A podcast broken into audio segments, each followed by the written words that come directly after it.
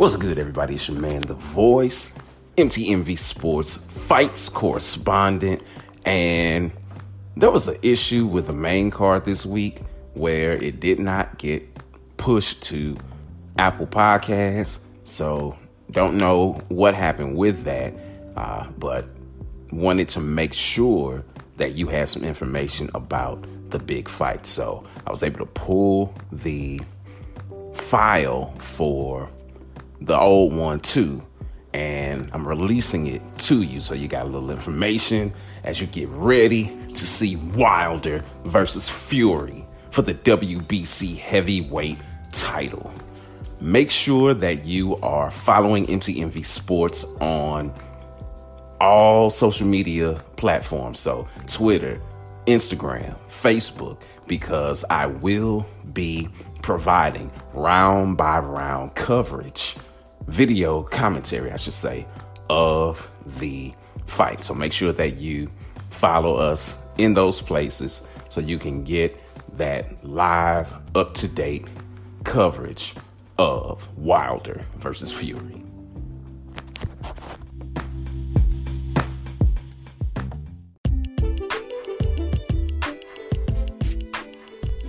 Time to go between the ropes and into the ring for the oh one two.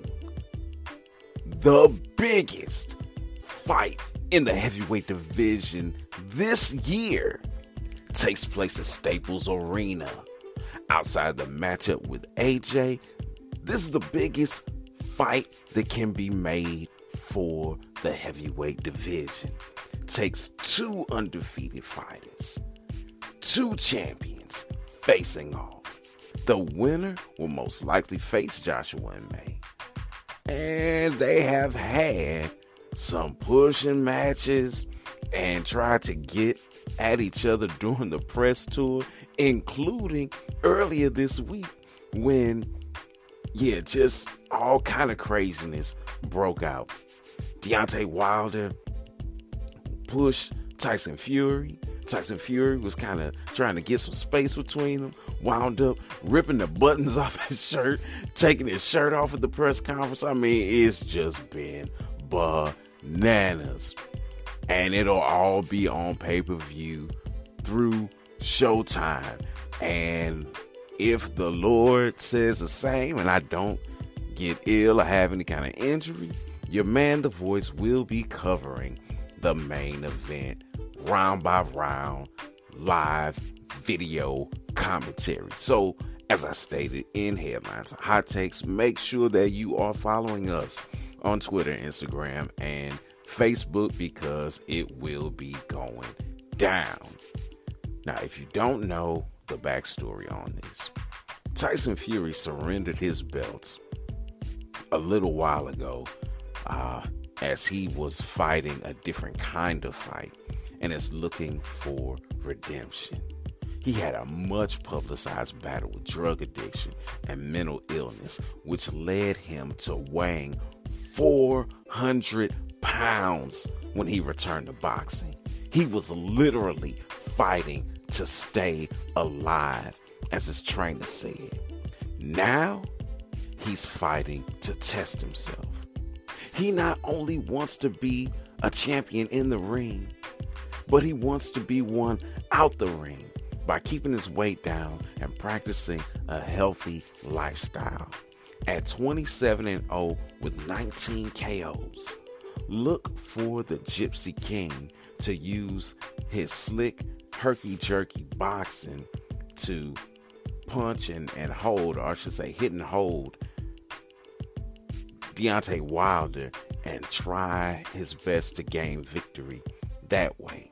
Like I said, this fight has a lot on the line for Fury, because he's not just fighting for himself, he's fighting for the common man.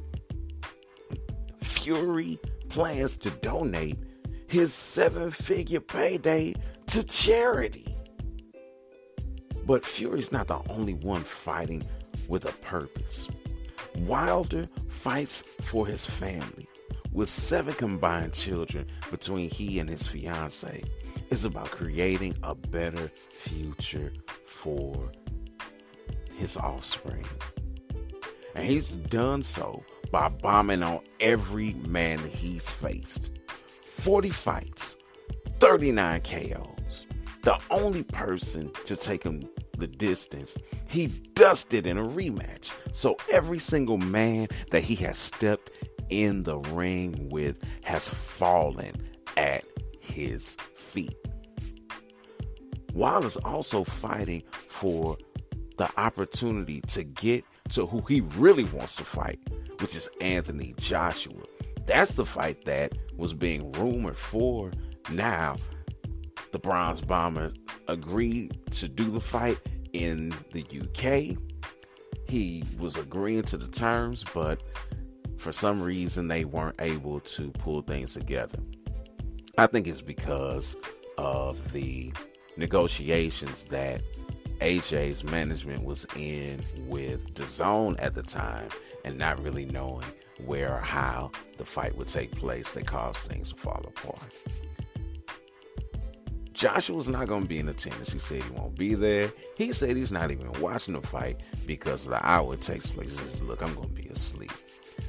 He could be hurting himself, though, as getting in the ring with the winner, whether it be Fury or Wilder, provides hype and material for a future matchup.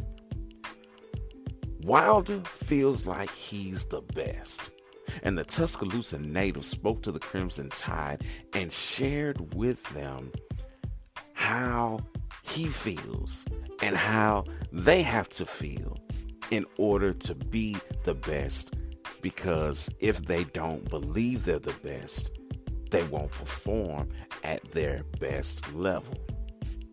Wilder also told Nick Saban that boxing's been on the decline in the U S because we haven't had a champion to latch on to. And he's got a point.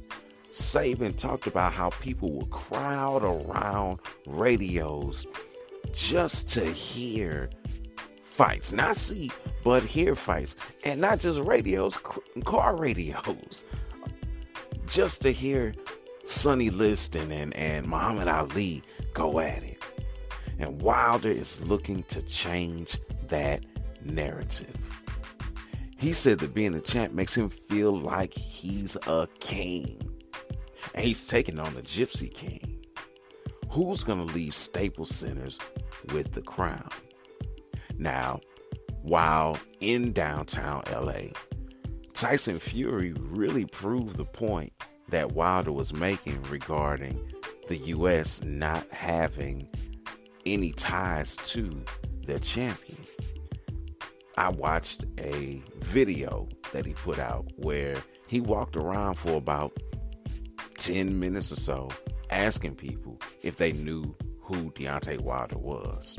And I stopped at eighteen. I, out of twenty people, two of them knew who Deontay Wilder was, and eighteen did not.